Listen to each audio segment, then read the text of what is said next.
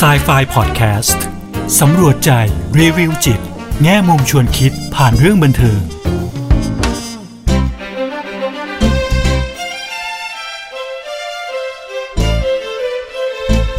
ีค่ะกลับมาพบกับครูเอดร.กุลวดีทองไผ่ปูนกับ Sci-Fi Podcast กันอีกครั้งนะคะพอดแคสต์ที่จะนำพวกเราไปสำรวจใจรีวิวจิตแง่มุมชวนคิดผ่านเรื่องบันเทิงค่ะ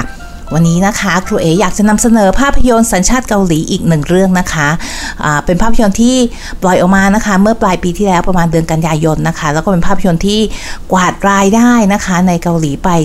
อยู่ในท็อป 10 ของปีที่แล้วเลยนะคะภาพยนตร์เรื่องนี้นะคะชื่อเรื่องว่า Pawn ค่ะภาษาไทยนะคะมีแปลไว้ด้วยว่าชื่อเรื่องว่าแปะบ้งไว้ที่ดวงใจอาจอชินะคะแต่ภาษาอังกฤษนะคะก็คือ Pawn นะคะซึ่งแปลว่าของจำนำนั่นเองค่ะหนังเรื่องนี้นะคะมีน้องๆ นะคะที่แนะนำมานะคะบอกว่าเป็นหนังที่ดูแล้วอบอุ่นหัวใจมากๆอยากให้ครูเอไปดูนะคะแล้วก็อาจจะอยากให้ครูเอได้พูดถึงหนังเรื่องนี้ด้วยนะคะครูเอก็เลยได้มีโอกาสนะคะไปดูหนังเรื่องนี้แล้วก็พอเริ่มดูเนี่ยค่ะครูเอก็จะเริ่มเห็นว่าเอ๊ะมีหลายคนพูดถึงหนังเรื่องนี้นะคะแล้วก็รีวิวที่ออกมาเนี่ยจากหลายๆท่านเลยค่ะที่ครูเอได้มีโอกาสไปอ่านนะคะพบว่าเป็นทางบวกมากๆนะคะก็จะให้อารมณ์เดียวกันที่แบบว่าซึ้งนะคะอบอุ่นหัวใจแล้วก็ให้ข้อคิดดีๆนะคะในเรื่องของความผูกพันซึ่งก็จะเป็นหัวข้อที่ครูเออยากจะนำมาพูดคุยกับเราในวันนี้ด้วยนะคะก่อนอื่นเลยนะคะเดี๋ยวครูเอขออนุญาตเล่าเรื่องย่อนิดนึงนะคะที่มาที่ไปของหนังเรื่องนี้จะได้แบบเห็นภาพนิดนึงนะคะหนังเรื่องนี้นะคะเป็นเรื่องของผู้ชายนะคะเป็นเรื่องของคุณลุงคนนึงเนี่ยนะคะจริงๆแล้วเนี่ยตัวเอกเนี่ยค่ะพระเอกเนี่ยนะเขาก็เป็นคนที่ทำงานเหมือนทวงหนี้นะคะรับจ้างทวงหนี้นะคะแล้วก็มีโอกาสได้ไปทวงหนี้ผู้หญิงคนหนึ่งนะคะซึ่งผู้หญิงคนนี้เนี่ยเป็นคนจีนนะคะแต่เข้ามาทำงานในเกาหลีแต่เข้ามาอยู่อย่างผิดกฎหมายนะคะ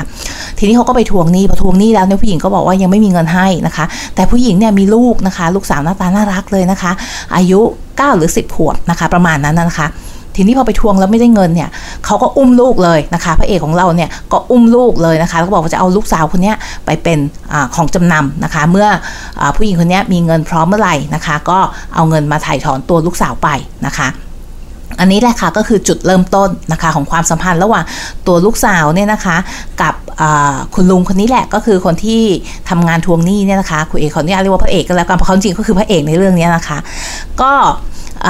ก็เลยเป็นจุดเริ่มต้นของความสัมพันธ์ของเขานะคะทีนี้เนี่ยพอเอาตัวน้องคนนี้มาอยู่ด้วยแล้วเนี่ยนะคะเนาะเขาก็เรียกชื่อว่าพรเนี่ยแหละค่ะเนาะในภาษาเกาหลีนะคะก็คือของจำนำเนี่ยจริงๆแล้วเด็กเองก็มีชื่อนะคะชื่อซึงอีนะคะเนาะเด็กผู้หญิงนะคะซึ่งตอนหลังเขาก็จะเริ่มเรียกชื่อแต่ตอนแรกก็จะเรียกเด็กเหมือนว่าเป็นพรก็คือเป็นของจำนำนะคะตลอดเลยแต่ระหว่างที่อยู่ด้วยกันนะคะนอกจากตัวพระเอกของเราแล้วชื่อคุณลุงดูซอกนะคะเนาะเขาก็มีคนที่เขาเป็นคล้ายๆแบบลูกน้องอีกคนนึงนะคะซึ่งอยู่ด้วยกันนะคะเนาะสองคนนี้ค่ะเขาก็ช่วยกันนะคะช่วยกันดูแลเด็กระหว่างที่ไปอุ้มเขามาแล้วใช่ไหมคะเอาตัวเขามาแล้วเนี่ยมาเป็นหลักประกันในการที่แม่เขาจะต้องเอาเงินมาใช้เนี่ยค่ะเนาะก็เลยต้องดูแลนะคะทีนี้ความที่ว่าก็ไม่เคยมีเด็กมาก่อนเนี่ยก็จะดูแบบดูแข็งๆเนาะช่วงแรกก็จะดูแข็งๆนะคะเนาะแต่ก็อยู่ไประยะเวลาไม่ได้ยาวนานมากนะคะช่วงระยะเวลาสั้นๆเนี่ยค่ะเนาะจริงๆเนี่ยแค่วัน2วันเองนะคะแล้วก็คุณแม่ก็จะโทรมาแล้วก็บอกว่าเนี่ยสามารถหาเงินได้แล้วเนอะจะเอาเงินมาถ่ายถอนลูกในวันรุ่งขึ้นนะคะแต่ปรากฏว่าระหว่างคืนนั้นกับวันรุ่งขึ้นนี่ค่ะในคืนนั้นเลยเนี่ยที่คุณแม่โทรมาบอกตัวพระเอกของเราเนี่ยนะคะก็ปรากฏว่ามีคนแจ้งจับนะคะคุณแม่ก็ซึ่งคุณแม่เนี่ยเข้าเมืองผิดกฎหมายนะคะก็เลยส่งกลับไปอยู่ที่ประเทศจีนนะคะพอส่งกลับไปอยู่ที่ประเทศจีนเนี่ยระหว่างที่รอกลับเนี่ยเขาก็ขอแบบขอให้ตัวคุณลุงพระเอกของเราเนี่ยไปหาเขานะคะเพื่อที่จะบอกว่าเนี่ยเดี๋ยวจะมีอีกคนนึงเนี่ยซึ่งเป็นญาติของเขาเนี่ยจะโทรมาเขาบอกเป็นพี่ชายอะไรอย่างเงี้ยนะคะที่จะโทรมาแล้วก็จะเอาเงินมาไถ่ถอนตัวลูกสาวแล้วลูกสาวก็จะได้ไปอยู่กับเขานะคะอันนี้ก็เป็นข้อตกลงที่คุณแม่เนี่ยมีไว้กับคุณลุงพระเอกของเรานะคะในการที่ไถ่ถอนตัวลูกสาวนะคะแต่แล้วคุณแม่เนี่ยก็เลยต้องเดินทางออกนอกประเทศนะคะเพราะว่าเขามาอย่างผิดกฎหมายแล้วคุณแม่ก็จากไปนะคะทีนี้คุณลุงก็เลยกลับมาบอกลูกสาวว่าเนี่ยเขาไม่ได้อยู่แล้วนะคุณแม่เขาไม่ได้อยู่แล้วเขากลับไปแล้วเนี่ยเด็กก็เป็นธรรมดาใช่ไหมคะเศร้าโศกเสียใจร้องห่มร้องไห้นะคะแล้วในสุดคุณลุงก็เลยต้องดูแลเด็กคนนี้เป็นระยะเวลาอีกระยะเวลาหนึ่งนะคะกว่าที่โทรศัพท์จากเนี่ยพี่ชายของคุณแม่คนนี้จะเข้ามานะคะแล้วก็มีการ วางแผนกันว่าจะพาเด็กไปที่ไหนยังไงจะไปเจอกันที่ห้างแล้วก็จะรับตัวเด็กไปนะคะโดยที่เขาจะส่งเงินมาให้ในการที่จะชดใช้หนี้ของคุณแม่ของเด็กนะคะเนาะทีนี้เนี่ยระหว่างนั้นเนี่ยก็จะมีเวลาอีกช่วงหนึ่งใช่ไหมคะที่คุณลุงคนนี้กับน้องคนนี้ได้อยู่ด้วยกันนะคะน้องซึ่งอีเนี่ยค่ะได้อยู่ด้วยกันเนาะแล้วก็จะมีอย่างที่คุณเอบอกค่ะก็จะมีคนหนึ่งอยู่ในบ้านด้วยก็เป็นลูกน้องของคุณลุงเนี่ยนะคะเนาะในช่วงระยะเวลาสั้นๆนี่ค่ะเราเห็นอะไรหลายอย่างที่เกิดขึ้นปฏิสัมพันธ์นะคะในการขับรถเนี่ยนั่งอยู่ในรถเนี่ยก็จะมีการหยอกล้อการมีเสียงหัวเราะนะคะแล้วช่วงนั้นน่ะคุณลุงก็ดูแลดีมากนะคะให้ข้าวให้น้ำให้พื้นให้ที่อยู่อาศัยใช่ไหมคะเราอาจจะรับรู้ได้เลยว่าเด็กรู้สึกปลอดภัยที่จะอยู่กับคุณลุงนะคะเนาะพาไปซื้อเสื้อนะคะพาไปคอนเสิร์ตด้วยนะคะพาไปดูไปฟังเพลงจากนักร้องที่เด็กแบบปลื้มอยู่นะคะแถมซื้อซีดีให้อีกนะคะเพราะเห็นว่าเด็กอยากได้มากนะคะสิ่งพวกนี้ค่ะมันก็ทำให้เกิดความผูกพันนะคะที่คุณเอ๋บอกว่าเราจะมาพูดกันเรื่องความผูกพันวันนี้นะคะก็เกิดความผูกพันกันขึ้นมานะคะแต่ในเรื่องมันไม่ได้จบแค่นี้เนาะในที่สุดแล้วเนี่ยก็ต้องพาเด็กไปส่งนะคะส่งให้กับคนที่บอกว่าน่าจะเป็นพี่ชายของแม่เขานี่แหละเนาะก็มารับไปที่พอมารับไปเนี่ยค่ะคุณลุงก็เริ่มคิดถึงแล้วก็พยายามติดต่อสมัยก่อนเนี่ยจริงๆแล้วเนื้อเรื่องเนี่ยค่ะมันเกิดตั้งแต่ปี1993เนาะสมัยก่อนเราจะใช้เพจเจอกันอยู่ใช่ไหมคะก็ยังเพจกันเนาะก็พยายามติดต่อเด็กๆ ก็ไม่ติดต่อกลับมาปรากฏว่าคนที่ถ่ายถอนเด็กไปเนี่ยก็เอาตัวเด็กไปขายนะคะขายให้กับเหมือนร้านอาหารหรือซาลอนอีกที่หนึ่งนะคะซึ่งก็รับลูกค้าอะไรอย่างเงี้ยค่ะเนาะก็แต่พอเด็กไปอยู่ที่นั่นแล้วว่าเด็กก็ถูกใช้นะคะเหมือนใช้งานเลยให้ทำความสะอาดให้ทำนู่นทำนี่ทำนั่นนะคะแล้วก็เกิดอุบัติเหตุเล็กๆนะคะซึ่งเหมือนกับว่าลูกค้าไม่พอใจโ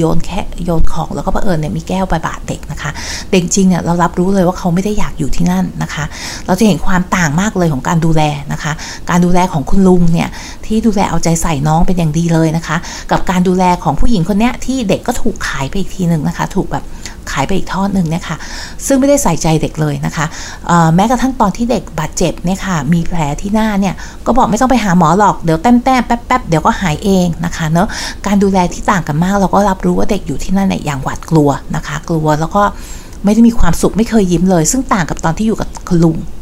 งนี่มีเสียงหัวเราะมีรอยยิ้มนะคะมีปฏิสัมพันธ์ดีๆต่อกันเนาะในที่สุดเนี่ยเด็กก็ติดต่อคุณลุงได้นะคะแล้วในที่สุดคุณลุงก็มาถ่ายถอนตัวเด็กไปก็ยอมจ่ายเงินนะคะให้กับผู้หญิงคนนี้ไปแล้วก็ถ่ายตัวเด็กกลับมาแล้วเด็กก็ได้อยู่กับคุณลุงนะคะทีนี้ก็จะเห็นเลยนะคะว่าช่วงนั้นเนี่ยคุณลุงคนนี้เขาพยายามทำทุกอย่างค่ะพาเด็กไปเข้าเรียนนะคะซึ่งมันก็ยากมากเพราะว่าเด็กไม่ได้มีสัญชาติเกาหลีนะคะอันนี้ก็เป็นอีกมุมมองหนึ่งของเรื่องนี้ที่คุณเอ๋ว่าน่าสนใจนะคะที่แสดงให้เราเห็นว่าคนที่แบบว่าเป็นผู้แบบเนี่ยค่ะพลัดถิ่นเข้ามาอย่างเงี้ยการที่จะเข้าถึงบริการต่างๆเนี่ยมันก็ไม่ง่ายนะคะแล้วก็อาจจะดูว่าเหมือนจะเป็นชนชั้น2อย่างเงี้ยค่ะการเข้าถึงการศึกษาเนี่ยก็ไม่ได้ง่ายนะคะจนในที่สุดแล้วเนี่ยคุณลุงก็เลยหาทางออกนะคะด้วยการนำเสนอของคุณครูนะคะว่าก็เป็นพ่อเด็กไปเลยสิลองรับว่าเป็นพ่อเด็กเพื่อที่เด็กอาจจะได้แบบว่าไปโรงเรียนได้นะคะอันนี้ก็ที่มาที่ไปว่าทำไมเด็กตอนแรกก็ไม่ยอมนะคะแต่ที่สุดก็โอเคเป็นพ่อนะคะในทุกคนจะได้เข้าใจว่าเขาคือพ่ออย่างเงี้ยค่ะแล้วเด็กก็ได้ไปเรียนนะคะซึ่งน้องก็เรียนดีมากเลยนะคะได้คะแนนเต็ม100เรียนแบบได้ที่1หรืออะไรอย่างเงี้ยค่ะแล้วก็มีเพื่อนที่โรงเรียนคุณลุงเนี่ยเราก็จะเห็นเลยว่าตั้งแต่เล็กจนโตคุณลุงก็จะช่วยดูแลน้องนะคะทำกล่องกับข้าวไปให้นะคะยินดีมากเมื่อน้องได้คะแนนดีๆนะคะเวลาน้องไปออกเดทก็มีความเป็นห่วงก็เหมือนคุณพ่อจริงๆเลยนะคะแล้วก็เห็นว่าความผูกพันของเขาเนี่ยสร้างขึ้นมาเรื่อยๆนะคะจนวันนึงเนี่ยคุณยายของเด็กก็โทรมาแล้วบอกคุณแม่เด็กเนี่ยใกล้จะเสียแล้วป่วยมากเนี่ยให้มาดูนะคะเด็กก็กลับไปดูเนาะแล้วคุณแม่ก็ขอว่าให้คุณลุงเนี่ยช่วยไปตามหาคุณพ่อเด็กให้หน่อยนะคะจริงๆคุณพ่อเด็กยังมีชีวิตอยู่แล้ววันนั้นนะคะก็พอกลับมาเกาหลีเนี่ยค่ะก็ไปหานะคะไปหาคุณพ่อเด็กจนเจอแล้วเด็กก็ได้เจอกับคุณพ่อนะคะน้องผู้หญิงคนนี้ค่ะตอนนี้ก็โตเป็นสาวแล้วเนาะก็ได้เจอกับคุณพ่อนะคะแล้วก็กำลังที่จะโทรเรียกให้คุณลุงมารับเนี่ยค่ะบอกแล้วก็โทรในโทรศัพท์เนี่ยเรียกคุณลุงว่าพ่อนะคะซึ่งเรามักจะไม่ค่อยได้ยินนะคะแล้วคุณลุงเองก็ดูปลาปลื้มเป็นพิเศษที่ในที่สุดแล้วเนี่ยเด็กผู้หญิงคนนี้เรียกเขาว่าพ่อนะคะแต่ในระหว่างทางที่จะไปรับน้องที่ละค่ะก็เกิดอุบัติเหตุขึ้นมานะคะพอเกิดอุบัติเหตุขึ้นมาทางรถนะคะทางรถแล้วก็คุณลุงก็หายไปจากชีวิตเด็กเวลา10ปีเต็มๆนะคะแล้วเด็กเนี่ยก็เริ่มตามหาจริงแล้วเนื้อเรื่องนี้ค่ะมันเปิดจากการที่เขาเป็นสาวแล้วในวัยที่เป็นผู้ใหญ่ของเขาเนี่ยค่ะพยายามตามหาคุณลุงคนนี้มาเป็นเวลา10 กว่าปีแล้วนะคะเนาะแล้วก็ในที่สุดเนี่ยก็ไปพบว่าคุณลุงเนี่ย ไปอยู่ที่สถานพยาบาลแห่งหนึ่งนะคะแล้วก็บาดเจ็บนะคะมีภาวะในเรื่องของสมองนะคะซึ่งเวลาน้องเขาไปหาเนี่ยค่ะก็คุณลุงเองก็จำน้องเขาไม่ได้แต่สิ่งที่คุณลุงจำได้เนี่ยก็จะเขียนในหนังสือของเขาเนี่ยค่ะคำว่าพรนะคะก็คือคำที่เขาใช้เรียกชื่อน้องคนนี้ที่เขาว่าเป็นของจำนำนะคะมันจะมีซีนเล็กๆด้วยสิที่คุณเอ๋รู้สึกว่ามันน่ารักนะคะในระหว่างรถนั่งขับรถเนี่ยค่ะเด็กเขาถามลุงเขาว่าเนี่ยลุงเขาเคยเรียกเขาว่าที่บอกว่าเขาเป็นของจำนำหมายความว่ายังไงอย่างเงี้ยค่ะอันนี้ต้องแต่สมัยเด็กเขาเล็กๆเลยนะคะแล้วคุณลุงเขาบอกว่าเฮ้ยของจำนำเนี่ยมันก็แสดงว่าเราเป็นของที่มีคุณค่านะคะมีคุณค่าที่เหมือนเวลาคนติดหนี้เราต้องเอามาฝากเอาไว้อะไรอย่างเงี้ยค่ะเนาะก็แสดงให้เด็กรู้สึกในมุมนั้นในเวลานั้นนะคะที่สิ่งที่เรารับรู้ได้เนี่ยจากสีหน้าท่าทางของน้องก็คือเขารู้สึกแบบภูมิใจที่เขาเป็นคนที่มีคุณค่านะคะเนาะถึงแม้ว่าณเวลานั้นเนี่ยเขาก็เป็นสิ่งที่คุณแม่ไม่ใช่สิ่งที่คุณแม่เหมือนว่าคุณลุงเนี่ยไปอุ้มมามากกว่านะคะเอามาเป็นหลักประกันเพื่อที่ให้คุณแม่เนี่ยเอาเงินมาชดใช้นะคะอันนี้เป็นเนื้อเรื่องตัวย่อนะคะจะย่อหรือเปล่าไม่ทราบแต่ก็ว่าไปแบบยาวๆเลยนะคะทีนี้เนี่ยอย่างที่ครูเอ๋บอกค่ะว่าวันนี้อยากจะชวนคุยเรื่องของความผูกพันนะคะซึ่งเกินไปแล้วนิดๆหน่อยๆนะคะว่าความผูกพันเนี่ยมันสร้างได้ยังไงนะคะแต่ทีนี้เนี่ยเวลาเราคุยเรื่องความผูกพันคุณเออยากใช้คำว่า bond นะคะ B-O-N-D bond นี่ค่ะหมายถึงความผูกพันเนาะซึ่งบางครั้งเนี่ยมันจะเกี่ยวเนื่องกับอีกคำหนึ่งนะคะที่เราเรียกว่า attachment เนาะถ้าใครอยู่ในแวดวงจิตวิทยาเนี่ยเรามักจะได้ยินคำพูดนี้ไปคำนี้บ่อยๆนะคะ attachment ซึ่งมันก็จะมีหลายๆสไตล์มากนะคะมีหลายรูปแบบเนาะซึ่ง attachment เนี่ยมันคือความผูกพันทางอารมณ์นะคะเนาะที่เด็กมีต่อผู้ปกครองนะคะมีต่อผู้เลี้ยงดูอะค่ะจะเป็นคุณพ่อคุณแม่คุณยายหรือใครก็ได้ที่เป็นผู้เลี้ยงดูเด็กคนนั้นนะคะอันนี้คือ attachment ก็คือสิ่งที่มีเด็กต่อผู้เลี้ยงเด็กมีต่อผู้เลี้ยงดูของเขานะคะแต่ bond เนี่ยคุณเอ๋รู้สึกว่ามันกว้างกว่าคำว่า attachment นะคะอย่างที่บอกค่ะ attachment เนี่ยคือความผูกพันทางอารมณ์แต่ bond เนี่ยมันคือความผูกพันที่มาจากเรื่องของไบโอเลยนะคะเรื่องของทางร่างกายเลยนะคะอย่างเช่นเวลาคุณแม่เริ่มตั้งครรภ์นะคะเนาะคุณแม่เริ่มตั้งครรภ์เนี่ยเราจะรู้สึกว่าเฮ้ยเรามีความผูกพันนะคะเนาะผูกพันกับลูกที่อยู่ในครรภ์ของเราอย่างเงี้ยค่ะเป็นเรื่องของฮอร์โมนที่มันเปลี่ยนไปนะคะแม้กระทั่งตอนที่ให้นมลูกอย่างเงี้ยค่ะเนาะก็เป็นสิ่งหนึ่งนะคะที่ช่วยเสริมสร้างความผูกพันระหว่างคุณลูกกับคุณแม่นะคะเนาะผ่านการสัมผัสนะคะเนาะผ่านการมองตาเวลาเราให้นมอย่างนี้ใช่ไหมคะแล้วก็มีการสบสายตากับน้องพวกนี้ค่ะมันก็จะสร้างความผูกพันซึ่งอันนี้เป็นความผูกพันที่อาจจะมาจากเรื่องของไบโอโลจีเรื่องของทางชีววิทยาทั้งหลายแหละนะคะในร่างกายในอะไรพวกนี้นะคะเสร็จแล้วเนี่ยมันก็ยังมีนอกเหนือจากความผูกพันที่มาจากทางไบโอแล้วนะคะไบโอโลจีแล้วเนี่ยค่ะมันก็จะมีความผูกพันในเชิงของอารมณ์ด้วยนะคะเรื่องของอิโมชันอลเนี่ยค่ะเนาะอิโมชันอลบอนด์อย่างเงี้ยค่ะเนาะคุยก็เลยมองว่าความผูกพันในคำว่า bond เนี่ยมันกว้างกว่าคำว่า attachment นะคะแล้วอีกสิ่งหนึ่งที่เราเห็นในเรื่องนี้ก็คือความผูกพันเนี่ยมันไม่ได้แบบว่าเป็นข้างเดียวนะคะ attachment เนี่ยก็คือสิ่งที่ตัวน้องตัวเด็กเนี่ยรู้สึกต่อผู้ปกครองใช่ไหมคะต่อคนที่มาเลี้ยงดูอย่างเงี้ยค่ะ attachment ที่มีรูปแบบการผูกพันทางอารมณ์ที่มีต่อผู้เลี้ยงดูของเขานะคะเป็นทางเด็กสู่ผู้เลี้ยงดูแต่ bond เนี่ยมันเป็นสองฝั่งเลยนะคะก็คือจากเด็กสู่ผู้เลี้ยงดูแล้วก็จากผู้เลี้ยงดูสู่เด็กด้วยนะคะอย่างที่คุณเอ๋เล่าให้ฟังเมื่อกี้เนี่ยจากแม่สู่ลูกอย่างเงี้ยค่ะเนาะมันก็จะฟอร์มความผูกพันนะคะอย่างในกรณีในหนังเรื่องนี้ก็เหมือนกันนะคะเราก็จะเห็นว่าคุณลุงก็เกิดความผูกพันนะคะกับน้องด้วยเช่นเดียวกันนะเวลาน้องไม่อยู่น้องถูกส่งไปอย่างเงี้ยค่ะไปอยู่ที่อื่นเนี่ยคุณลุงจะรู้สึกเป็นห่วงนะคะคิดถึงอยากติดต่ออยากรู้ว่าเขาเป็นยังไงนะคะเนาะเพราะฉะนั้นเนี่ยบอนเนี่ยค่ะความผูกพันเนี่ยมันไปได้ทั้งสองทางนะคะทั้งผู้ใหญ่สู่เด็กแล้วก็เด็กสู่ผู้ใหญ่ด้วยนะคะแล้วก็มีคำถามอีกว่าอ้าวแล้วถ้าในกรณีของน้องอย่างในเรื่องเนี้ยเขาไม่ได้เกิดมาไม่ได้อยู่กับคุณลุงมาตั้งแต่แรกเนี่ยความผูกพันอย่างเงี้ยมันสร้างได้จริงหรอนะคะมันก็มีงานนะคะงานเขียนงานวิจัยนะคะหลายชิ้นเลยที่บอกว่าความผูกพันเนี่ย emotional bond เนี่ยค่ะนะความผูกพันเรื่องเนี้ยมันสามารถสร้างได้นะคะอย่างน้องๆที่เคยอาจจะเป็นแบบว่าถูกรับมาเลี้ยงเป็นบุตรบุญธรรมหรืออะไรอย่างเงี้ยค่ะเนาะสามารถสร้างความผูกพันนะคะกับผู้เลี้ยงดูได้แล้วเช่นเดียวกันผู้เลี้ยงดูก็สามารถสร้าง bond กับ เด็กที่เขารับมาเลี้ยงดูได้เช่นเดียวกันนะคะผ่านอะไรบ้างนะคะการผูกพันเนี่ยสามารถสร้างได้นะคะผ่านกิจกรรมที่ทำร่วมกันเนาะการที่มีโอกาสได้ทำร่วมกันทำกิจกรรมร่วมกันได้มีบทสนทนาร่วมกันนะคะได้หัวเราะได้ยิ้มนะคะร่วมกันพวกนี้ค่ะมันก็สามารถสร้างความผูกพันได้นะคะเนาะทีนี้เนี่ยถ้าแบ่งออกมาเนี่ยคุณเอ๋ว่ามันมีแบบสี่ด้านหลักๆนะคะซึ่งจะบอกว่าในต่างประเทศนะคะเวลาเราทำงานอย่างเงี้ยค่ะว่าในกรณีที่เราต้องพิจารณาว่า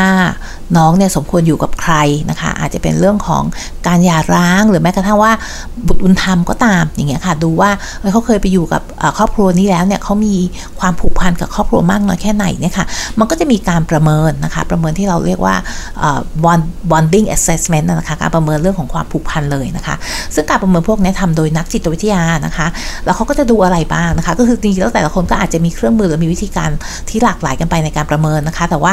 สิ่งที่เขามักจะดูนะคะก็จะดูเรื่องของการสัมผัสอย่างเงี้ยค่ะเนาะการสัมผัสเนี่ยมันจะสื่อได้ว่าเขาผูกพันกันหรือเปล่าอย่างในเรื่องนี้เราเห็นชัดมากเลยใช่ไหมคะเด็กโผล่เข้าไปกอดคุณลุงนะคะแบบหรือว่าเอื้อมมือมาจุงมือคุณลุงจับมือคุณลุงอย่างเงี้ยค่ะเนาะอันนี้ค่ะเราเห็นชัดเลยว่ามันมีความสัมผัสแล้วก็พอโตขึ้นนะคะเด็กทำอะไรดีคุณลุงก็โผล่เข้าไปหากอดเด็กด้วยนะคะเนาะก็เช่นเดียวกันนะคะอันนี้ก็แสดงถึงความผูกพันระหว่างคุณลุงกับน้องใช่ไหมคะเรื่องของเวลาน้องรู้สึกไม่ปลอดภัยอย่างเงี้ยค่ะเขามองหาใครนะคะเนี่ยเขาก็จะโทรหาคุณลุงเลยใช่ไหมคะเวลาเขาไปอยู่ที่ซาลอนแล้วเขารู้สึกว่าเฮ้ยแบบเขาไม่ปลอดภัยเขาบาดเจ็บอะไรเงี้ยคนที่เขานึกถึงเนี่ยเขานึกถึงคุณลุงตลอดเวลาคุณลุงคือที่ที่เขารู้สึกปลอดภัยนะคะแล้วเป็นคนที่ตอบสนองความต้องการของน้องนะคะไม่ว่าจะเป็นเรื่องของความต้องการทางด้านร่างกายเช่นอาหารน้ำดื่มอะไรพวกนี้ค่ะรวมถึงความต้องการทางจิตใจด้วยนะคะความรู้สึกปลอดภัยที่อยู่กับคุณลุงนะคะความรู้สึกว่าคุณลุงปกป้องเขาได้นะคะเนาะอีกอันที่เรามักจะเห็นในความผูกพันเวลาคนเรามีความผูกพันต่อกันและกันเนี่ยค่ะเราจะเห็นว่าเขามักจะสบตากันใช่ไหมคะยิ้มให้กันบ่อยๆนะคะเนาะพวกนี้ค่ะมันก็จะช่วยให้เราประเมินได้ว่าคนคู่นี้เขามีความผูกพันที่ดีมากน้อยแค่ไหนนะคะนอกจากนี้แล้วนะคะในเรื่องของการรับรู้นะคะของตัวบุคคลเองนะคะกับสังคมภายนอกด้วยนะคะอย่างเช่นอย่างกรณีของน้องในหนังเรื่องนี้ค่ะการรับรู้ของเขาคือเขาเป็นส่วนหนึ่งของครอบครัวก็คือครอบครัวเล็กๆนะคะก็มีคุณลุง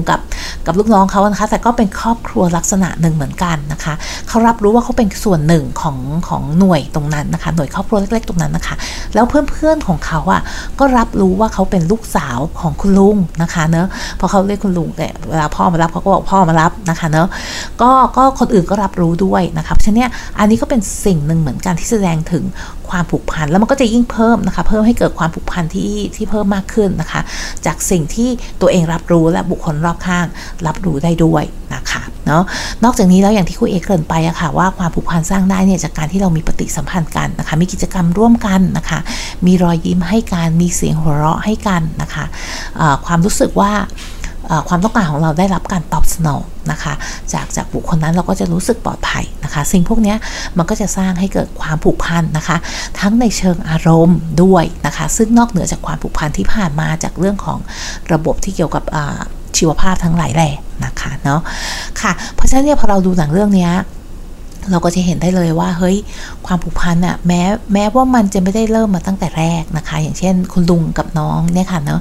ซึ่งเขาไม่ได้เป็นพ่อลูกกันตั้งแต่แรกไม่ได้มีความสัมพันธ์เชิงสายเลือดกันเลยตั้งแต่แรกเนี่ยค่ะแต่ความผูกพันเนี่ยสามารถสร้างได้นะคะสร้างได้จากประสบการณ์นะคะประสบการณ์ที่เขามีร่วมกันการตอบสนองต่อความต้องการนะคะแล้วก็ความใส่ใจดูแลซึ่งกันและกันจนทำให้ฝ่ายหนึ่งเนี่ยรู้สึกว่าปลอดภัยนะคะรู้สึกมีที่พักพิงนะคะเนอะแล้วก็รู้สึกสบายใจที่จะอยู่กับตรงนั้นแล้วก็อาจสามารถแสดงออกมาผ่านได้ทั้งสายตานะคะการสัมผัสนะคะแล้วก็ปฏิสัมพันธ์ที่มีร่วมกันนะคะเป็นหนังที่ให้ความอบอุ่นหัวใจจริงๆนะคะอยากจะชวนพวกเราไปดูนะคะเนอะตอนจบเนี่ยอาจจะแบบดึงนิดนึงนะคะเนอะแต่ว่าภาพรวมทั้งหมดของครูเอที่ดูหนังเรื่องนี้แล้วว่าดูแล้วเนี่ยค่ะก็รู้สึกว่ามันน่าติดตามนะคะคือตัวนักแสดงทุกท่านเนี่ยแสดงได้ดีมากเลยนะคะเป็นหนังที่น่าติดตามมากๆแล้วก็ทำให้เราเห็น อีกมุมมองหนึ่งนะคะของการสร้างความผูกพันที่ดีนะคะในครอบครัวด้วยค่ะวันนี้เวลาหมดแล้วนะคะครูเอกก็ฝากไว้สั้นๆเพียงแค่นี้นะคะเดี๋ยวอาทิตย์หน้ามาเจอกันใหม่กับ Sci-Fi Podcast ค่ะวันนี้สวัสดีค่ะ